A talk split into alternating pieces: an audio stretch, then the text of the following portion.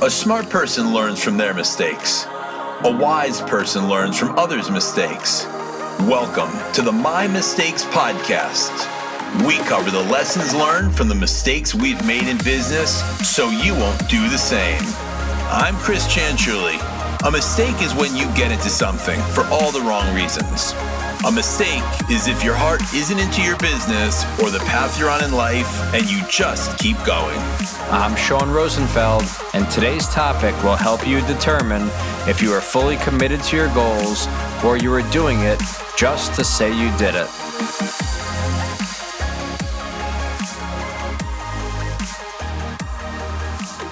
There are joggers and there are those who jog. Here's the difference.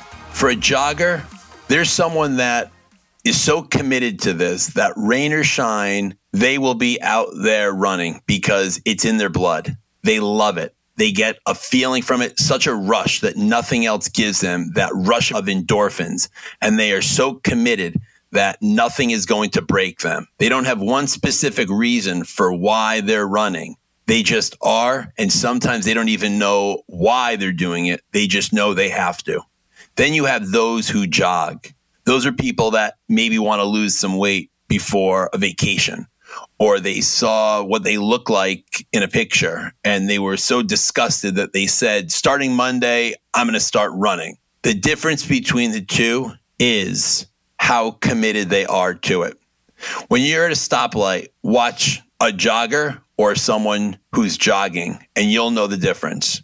For a true jogger, when they have to stop for cars to go by or for a green light, they're going to stay moving. They're going to jog in place. They're going to put their arms over their head, bounce on their toes. They may do some stretches. They don't stop because they're in a zone and they are out to jog. When you have someone that gets into it for the wrong reasons to just lose weight because they heard that jogging is good for them. Those are people when they have to stop at that same light for cars to go by, they just stop.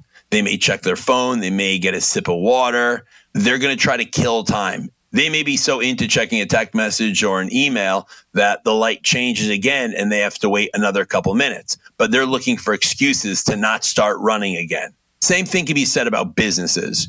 You have business people, and then you have those who do business. For a business person, this COVID 19 and being quarantined has not made them stop. They've continued moving.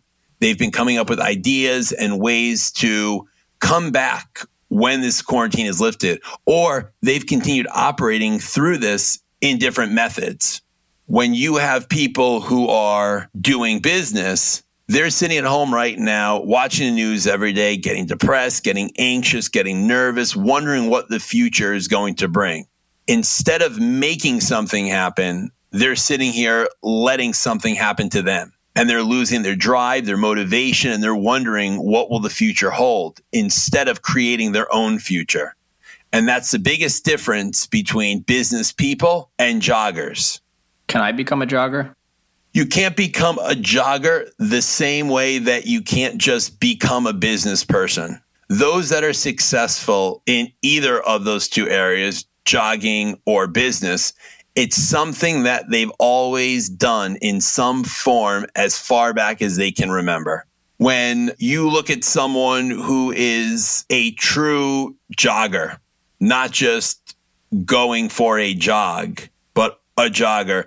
Like I said earlier, they're fully committed to doing this and they don't know any other way. From the first time they went for that run, they felt so good. Something just overtook them and they said, I love this feeling. I'm going to do it again tomorrow. And then they started identifying as a jogger. They started really, really adopting the lifestyle. They committed to it. The same thing with someone who wants to just start a business. It's not going to work for them the same way it is a business person who's always had business in their blood. You ask any entrepreneur, what was your first business? And usually they'll have a story about when they were eight or 10 or 12, they were selling baseball cards, mowing lawns, shoveling driveways when it snowed. They've always been looking for ways how they could not make money, but how they could get satisfaction in bringing value to a customer.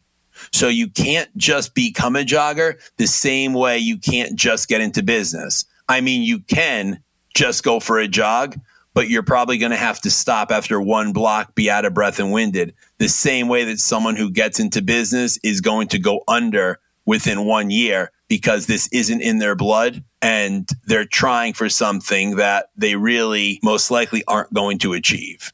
What can I do to be more motivated and focused during this time? Just the simple fact that you need to ask that is a problem. For someone who is a business person, when they were told you can't come to work, they didn't sit back idle and just watch the news and wait. They immediately found ways how they could still operate given this condition. If it was a restaurant, they started doing curbside pickup. If it was a doctor's office, they started doing telemedicine. If they were a notary public, I've even seen how they've started doing that virtually. So anyone who has a creative mind is going to find a way to overcome an obstacle put in front of them. But if you need to find motivation deep within, that's not someone who truly is a business person. And I think this quarantine and whole situation that we've been in is really going to separate those who are cut out for this and who aren't. And if you're not cut out for this and your business can't stay afloat, there's no shame in going and working for someone or finding a job because to someone who is a true business person, they would rather starve than go work for someone else. If you can accept the idea of going and taking a job and collecting a paycheck, that's fantastic. And it's better for you to not put yourself out there and risk something that you're probably going to fall short on. What does it mean for my business to pivot? To pivot is like the example that I just gave with going with the curbside pickup. I saw an article this morning talking about how restaurants, instead of having just curbside pickup where you come, get your food, and leave, they want you to stay on the premises. So they've converted their parking lots into drive in movie theaters. You park, they bring you food, you watch a movie, so they still are utilizing their servers. Their servers are still earning tips. I don't know if they're bringing alcohol to the car as well. Most likely not, wouldn't be so safe, but this is a great idea or a way to pivot. I've seen people start to tout the fact that they are COVID 19 friendly or they've taken the safety precautions by putting plexiglass up between the cashier and the customer. That's an idea or way of pivoting to create space between people. Whether you go to the pharmacy and they have a table so you can't get within six feet when you go to pay, or even when you pay, they're not accepting paper money. They're only accepting credit cards or debit cards. So there's no interaction or passing of anything that could pass the virus. So these are all little ways to pivot where you can still stay in business. And yes, things will be different and things will be uncomfortable because this is not the way that we've done them in the past. But anything in life that doesn't evolve will die out, to quote JD Salinger. So I think it's a great time for those that truly are business people to find ways how they can still add value to their customers because the people that are going to survive and I believe thrive are those who show everyone, their current customers and future customers, how much they care and how much value they can bring to them with their service. For more info, visit us at getconnexx.com. That's G E T C O N N E X X.com. On Instagram at connexx underscore or on Facebook at connexx, comma, INC.